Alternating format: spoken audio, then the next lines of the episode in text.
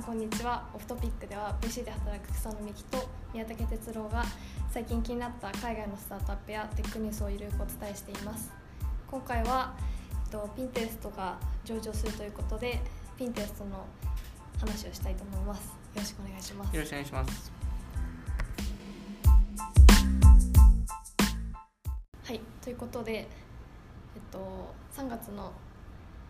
下旬に、はい公開するという S-1 を公開しましたね。 S-1 を申請しましたね、はい、いやついにですよね。ついにですね、はい、ちょっと、その上場するっていうフェーズもその話もしつつ、今回は、その Pinterest がどういう会社なのかっていうのと、そうですね、創業者の人がどういうストーリーで、はい、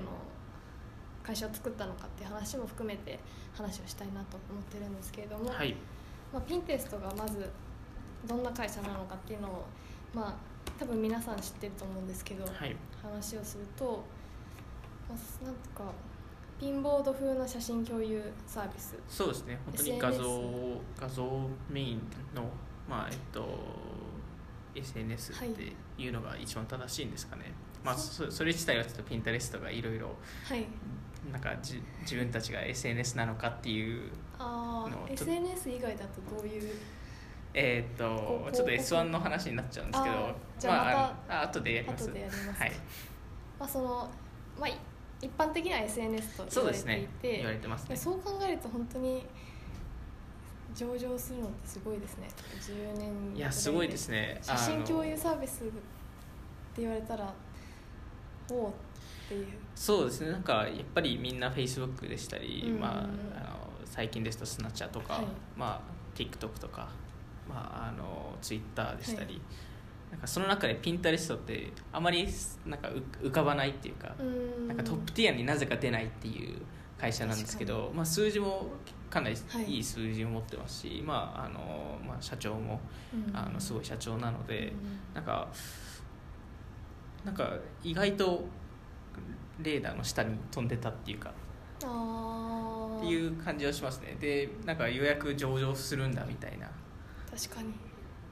ていうところですかね。そうですね。その創業者のベン・シルバーマンさんは今36歳ってすごい聞いた時は初めて若いなと思って。いや若いですよね。で、でもマークさんとそんな変わんないですけどね、マークさんの上ですからね。ザッカーバーグさん多分34とか多分そのぐらいですよね。っていうことは実は年上みたいなマークさんがめちゃくちゃ若いっていうのがあるんですけどねそれすごいですね、ジャック・ドーシーとか何歳ですかね。ジャック・ドーシーでも結構なんか若い時から起業したっていう感じではない、多分42歳です。そうですね、ビズさんも45とかですから、多分ツイッターは40代ですかね、今は。でもそのピンテレストの話をこう調べてるうちに結構ツイッター系の人が多いイメージがあるなっていうのがあって、それはまた別の話でしましょうって感じなんですけど、はい、わかりましたベンさんについてで言うと、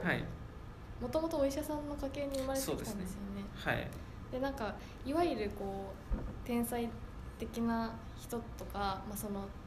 昔からテック系に関わってきたっていう過程っていうわけではなくて、でその後 Google の会社に行って、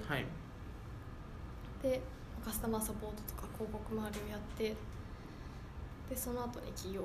ていう感じですよね。そうですね、Pinterest のそういうところって、もともとピンタレストっていう名前じゃなかったので、あれですか、会社名は、会社名コールドブルーラブズ。あれってオンラインのアプリ作ってたやつですか。そうです TOTO っていうアプリを作って、見事に失敗して、でその次にピンタレストを作ったっていう話ですね。なんでコールドブルーラブスって多分なかなかみんな聞かないと思うんですけど、途中で、よくあるパターンですけど、社名変更してるんで、最初はその会社を立ち上げて、しかもベンさんって社長じゃなかったんで、別の人がポール・シャラさんちょっと、ね、うん、もうやめちゃって。そうですね、あれですよね、アンドリーセンのEIR になったらしいです。そうなんですね、今は分かんないんですけど、辞めた後アンドリーセンに行ったらしいです。なんかいろんな噂が出ましたけどね、彼が辞めた時にどこに起業するのかって話ですか。いや多分体調不良で辞めたんじゃないかみたいな話がすごい出てて、まあ、実際なんかどうだったかっていうのは知らないんですけど、でも辞めた後アドバイザーとかなんか残ってたので、そんなに仲悪くてっていうイメージはないですね、はい、そうですね、うん、確かに。でその TOTO っていうオンラインカタログをで取得して、はい、なんかなんていうんですか、カタログアプリにカタログができるみたいなアプリを作ってた、はいはい、ね、まあ、いわゆるショッピング用のでもちょっと早すぎましたね。早いですねそれは確かに、まあ、iPhone が発売されて2年後3年後ぐらいの、iPhone が2007年ぐらい、そうですね、2008年 9年ぐらいに作ったんですかね、うん、じゃあちょっと早いです。早い。でもなんか Pinterest のアイディアに結構近いっちゃ近いなっていう、ね、コンセプトは似てますよね。 Pinterest も結構ショッピング向けに今のなってますし、そこは似てますね、うんうん、でその後に、まあ、Pinterest を作ったと、はい、それまでの過去の話で何か補足あります？まあ、なんかやっぱりすごいのって、ピンタレストって人気になったのって2011年ぐらい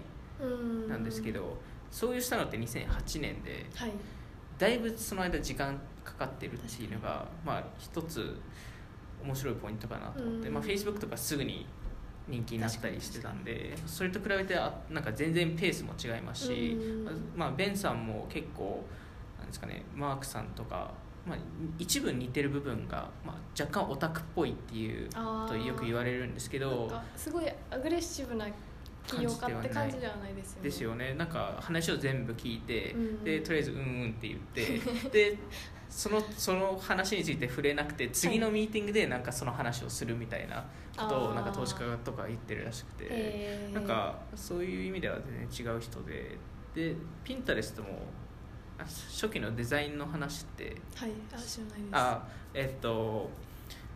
彼が考えた、ベンさんが考えたデザインじゃないんですよ。ピンボードって四角の、はいはい、ボードって実は2011年とか2010年末とか多分作ったものでして、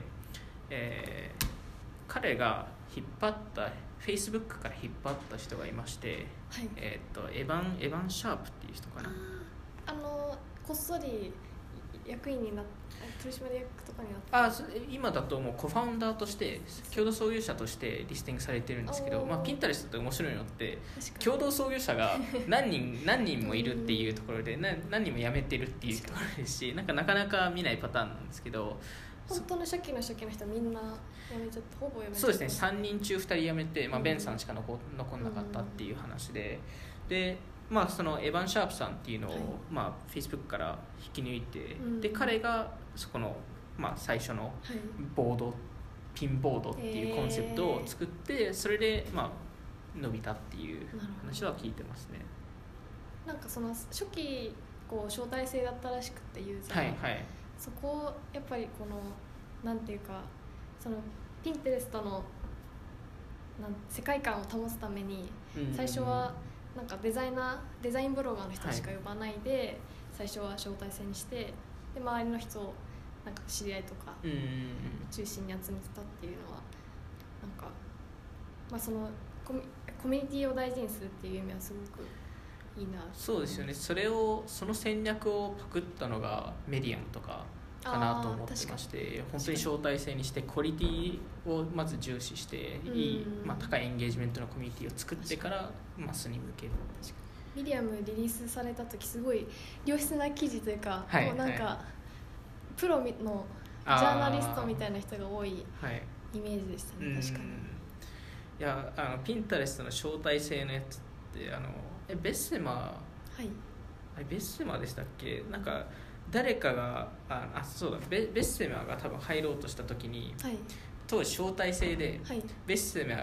マが普通の一般の人と同じように待たないとダメだったっていう、あ、検証できなかったってプロダクトをそれなんか別途検討のため違う、アンドリーセンだ、アンドリーセンで今、多分、社外取りで入ってジェフ・ジョーダンさん、ベースマンの次のラウンドですよね。そうですねがまあそのはいまあ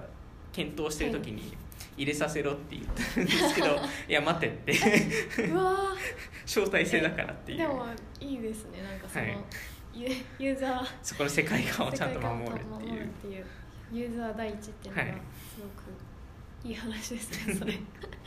ちゃんと待ったんですか、ね、ちゃんと待ったらしいですね。へー、面白いですね、はい、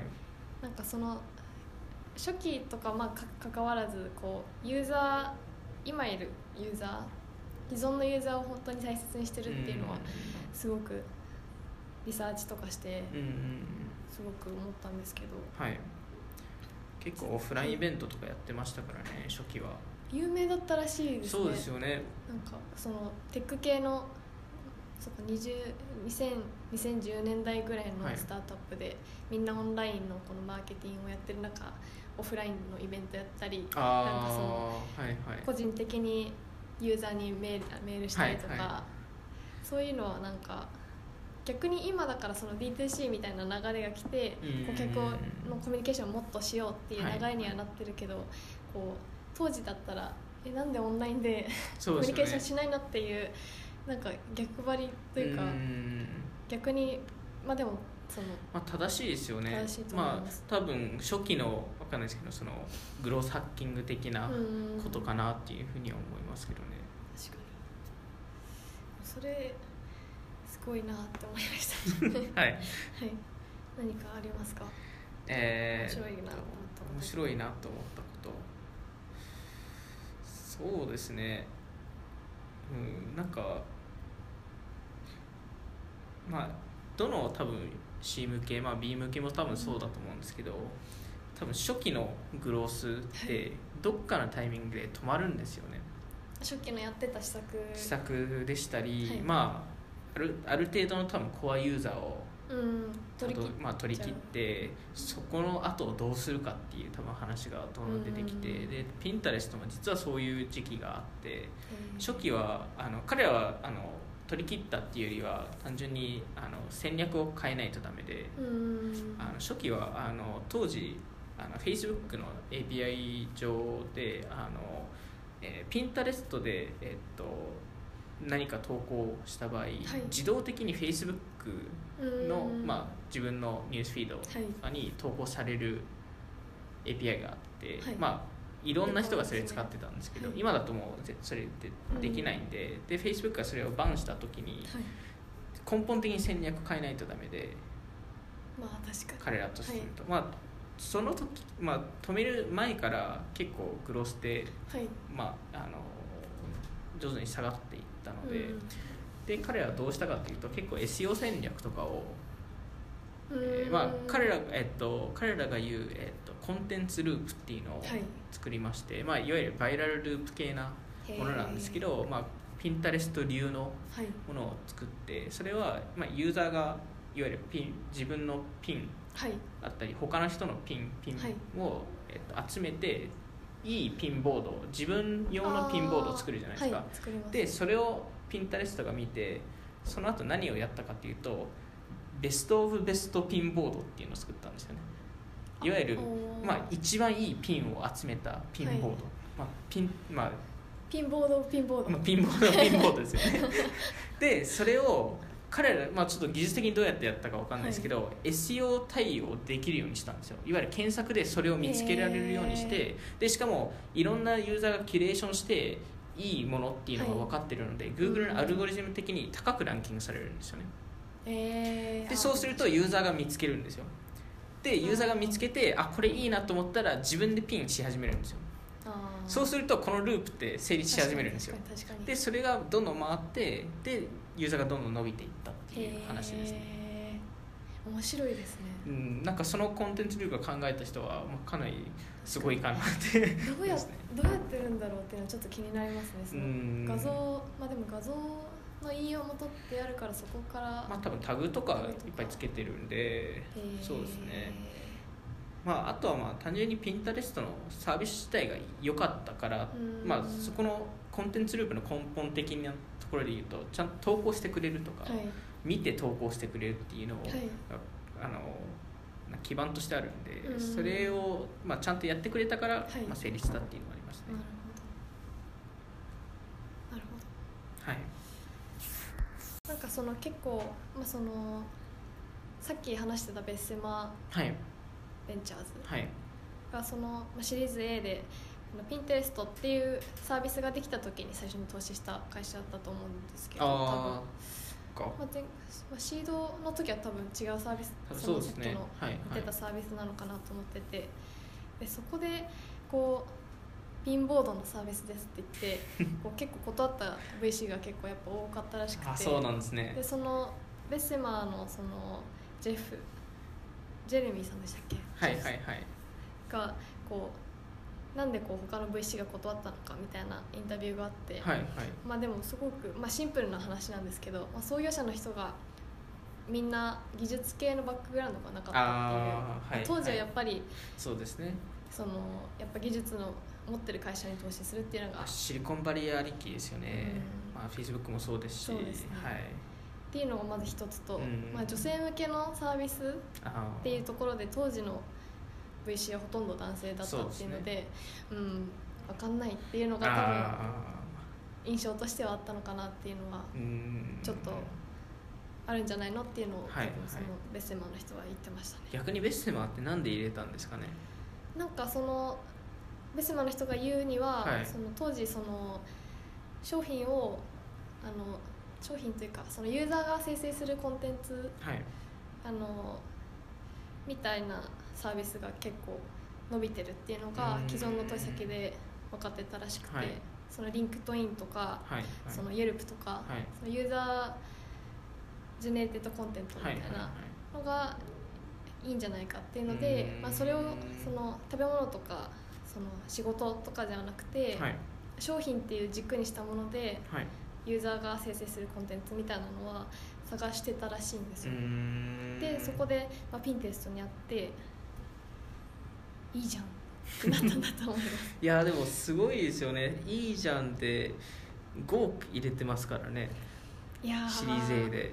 すごいですよね。なかなか、まあ、ちょっと5億かどうか分かんないですけど10ミリオンのラウンドのリードで、まあ、多分5億ぐらいだろうって勝手に想像してるんですけど、はいはい、まあ、よくそこでリード取れたなと思いますね。いやそれはそうですね、まあ、ちょっと当時の数字がどんなもんかちょっとわからないんですけど、まあすごいですよね。それは結構勇気あるというか、う、ね、リスクをちゃ、うん、なんか VC の仕事なんていうか、まあ、それほどその社長を信じたっていうことなんですかね。なんかその人柄的にもすごく謙虚でいい、なんていうんですかね、そのさっき言ったみたいな真面目で、はい、なんていうかおとなしめな、いい人っていうイメージで、そこが刺さったんですかね。そうなんですかね。どうなんでしょう、はい、じゃあちょっと大丈夫ですか。大丈夫です。で一回その、まあ、起業までの起業なんていうか、まあ、Pinterest の概要っていうようなことを話をして、はい、で、まあ、上場しますと。はい、ありがとうございます。おめでとうございます。で、その S1 っていうその新規株式公開した時の書類の話をしたいなと思うんですけど、はい。何かティッカーがピンズって可愛いですよね。そうですね。まあ毎回なんか話題になりますよね。はい、何を選ぶかみたいな。ピンズって可愛くないですか。ピントにしなかったらいいですよね。ああ。確かにピンズの方が合ってる気がします。なんかサービスになんか合ってる気がしますよね。なんかその書類を見てなんていうかどう思ったとかありますか。いやなんかかなり面白いなっていうふうに思ってまして、うん、まあその最初にこの会社 SNS だっていう話をしてたんですけど、うん、Pinterest って結構微妙なポジションにいまして、うん、SNS としてはそこまで有名じゃないはい、比較されるともしかしたらなんか悪いイメージになってしまう、 ところがありながら、でもそこの多分売上マルチプルとか欲しいみたいなことでまあ実は S1 の時に自分たちのことをソーシャルメディアって呼んでないんですよ。なんて呼んでるんですか？ビジュアルサーチカンパニーって呼んでるんですよね。はい、確かに、まあそれはそれで正しいと思うんですけど、はい、ただ競合にはツイッターでしたりなんかそういう、まあ、Facebook でしたり、まあ、SNS を上げてるので、うん、まあちょっとどういうふうに考えてるのかなっていうふうに思いますね。でまあ売上としては、まあ、毎年伸びてまして、はい、まあ、2016年に300億ぐらい で2017年に470億ぐらい で去年末ですね、2018年末で、はい、756億ぐらい、まあ、1.5 倍ぐらい伸びてると、ね、まあ、ただ売上上を見ると、はい、まあ、比較するのもあれなんですけど、まあ、ツイッターとか、まあ、上場する前の年とその前の年の売上のグロースを見ると3倍ぐらい伸びてるんですよね、は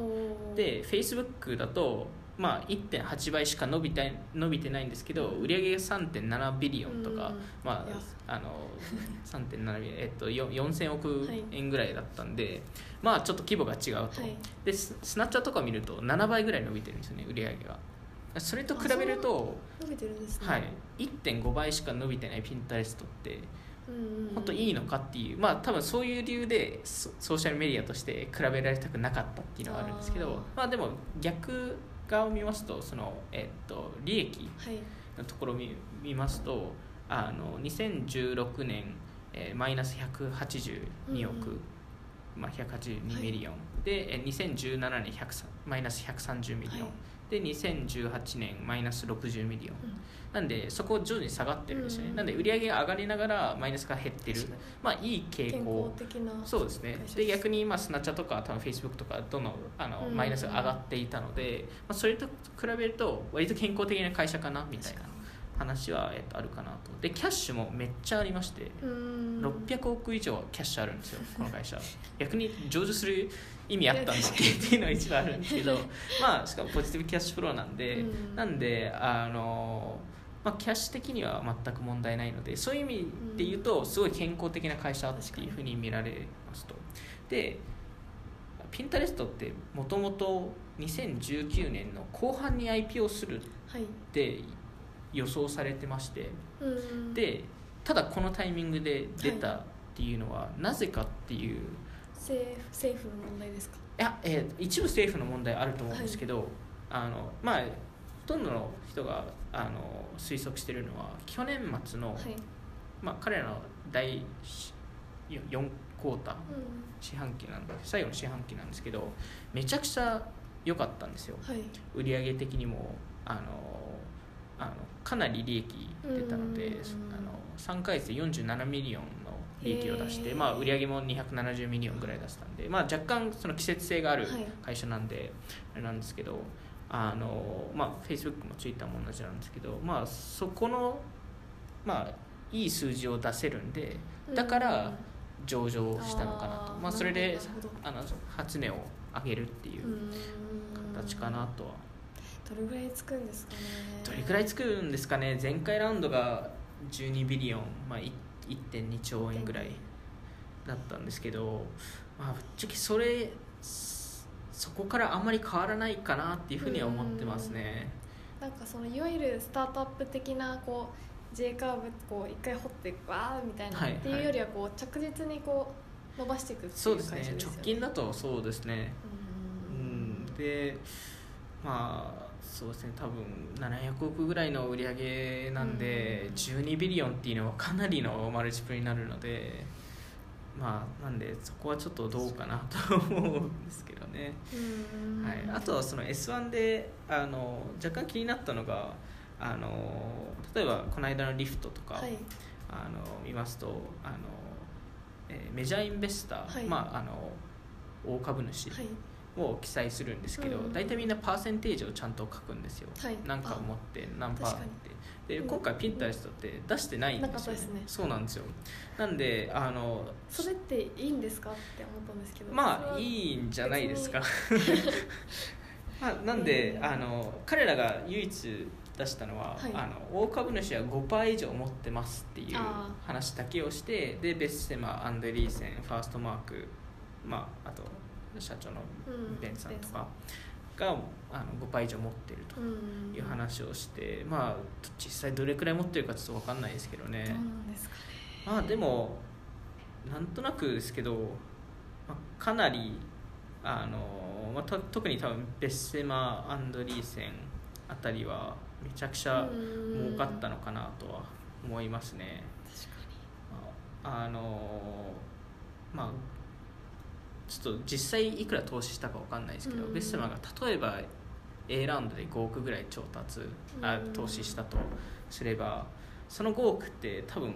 800億ぐらいになってるんですよね今。うわー、800、下手したら900億ぐらいになってるんですよね。すごいリターンですね。そうなんですよね。まあ、かなりのリターンになるかなと思いますね。なるほど。はい。なんかその S1 に載ってた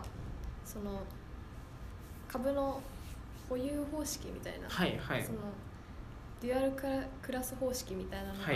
採用されましたっていうニュース見たんですけど、はい、それってどういう方式化なんですかね。これはですね、最近特に、まあ、Facebook とかが割と主流にしたんですけど、うんうん、でスナチャもコピーしたんですけど、はい、いわゆる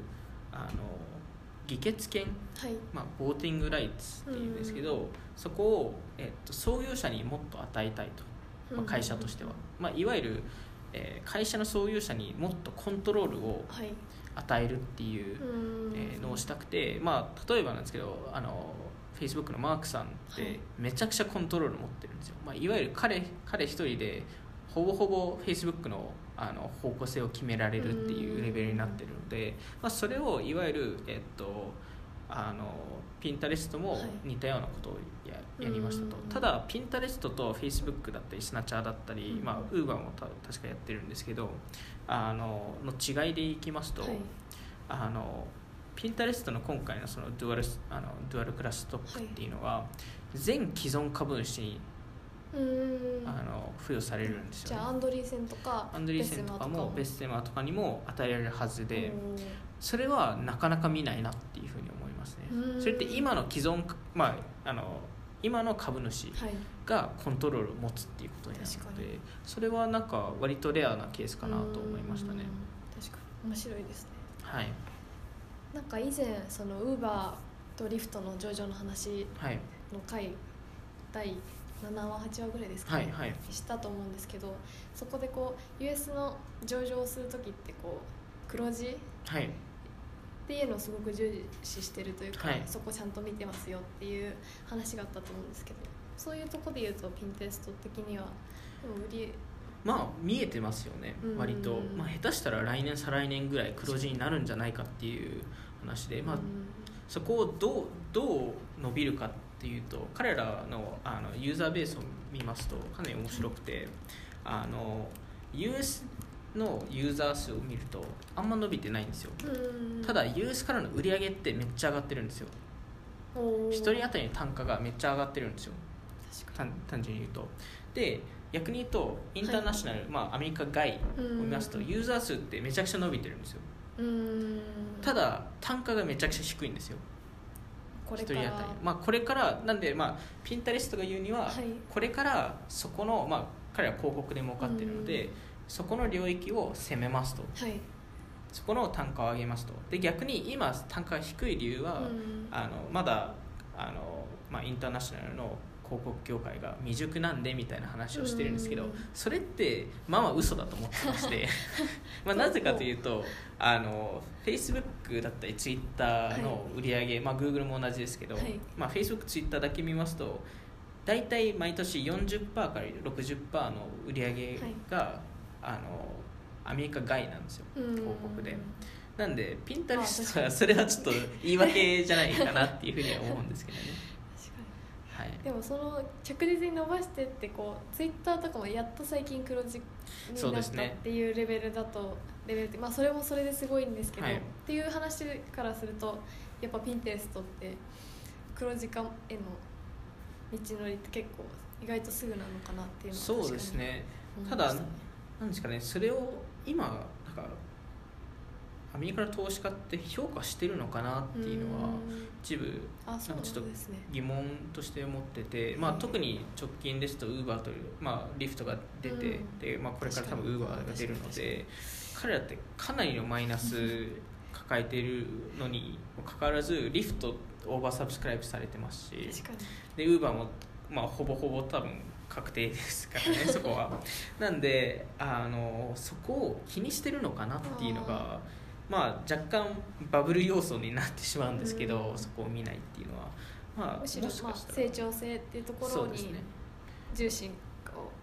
そうですね、昔のアマゾンでしたり。ああ確かにアマゾンもそうですもんね。そうなんで、そうなんですよね。確かに。はい。なるほど。まあ、なんだろう、最後にそのピンタレストの今後の課題っていうのは一つあるかなと思ってまして、彼らっていわゆるe コマースだと思ってまして、はい、まあ、ビジュアルサーチって言いながら、まあ、SNS と言いながらいわゆるそこを経由でショッピングができるっていうのが、まあ、おそらく彼らの方向性だと思ってまして、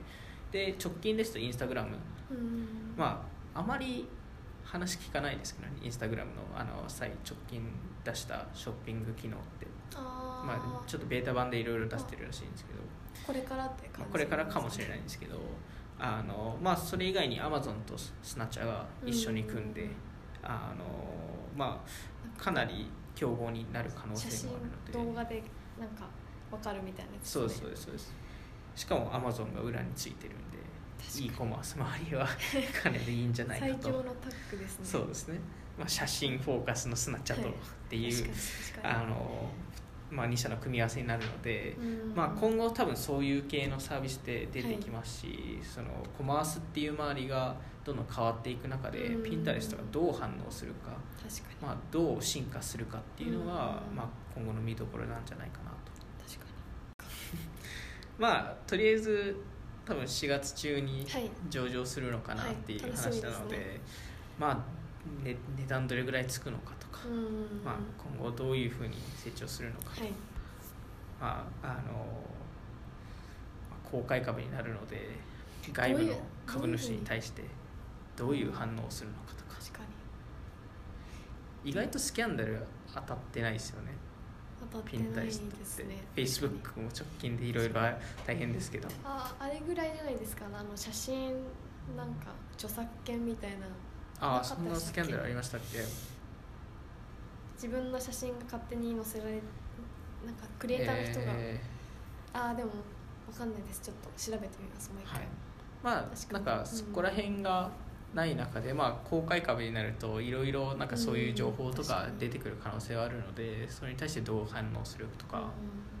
そういうことですかね。確かに楽しみですね。はい、はい、というわけで今回は、はい、Pinterest 祝上場ということで、はい、話をしました、はい、ではじゃあまた次回ということで、はい、さようなら。さようなら。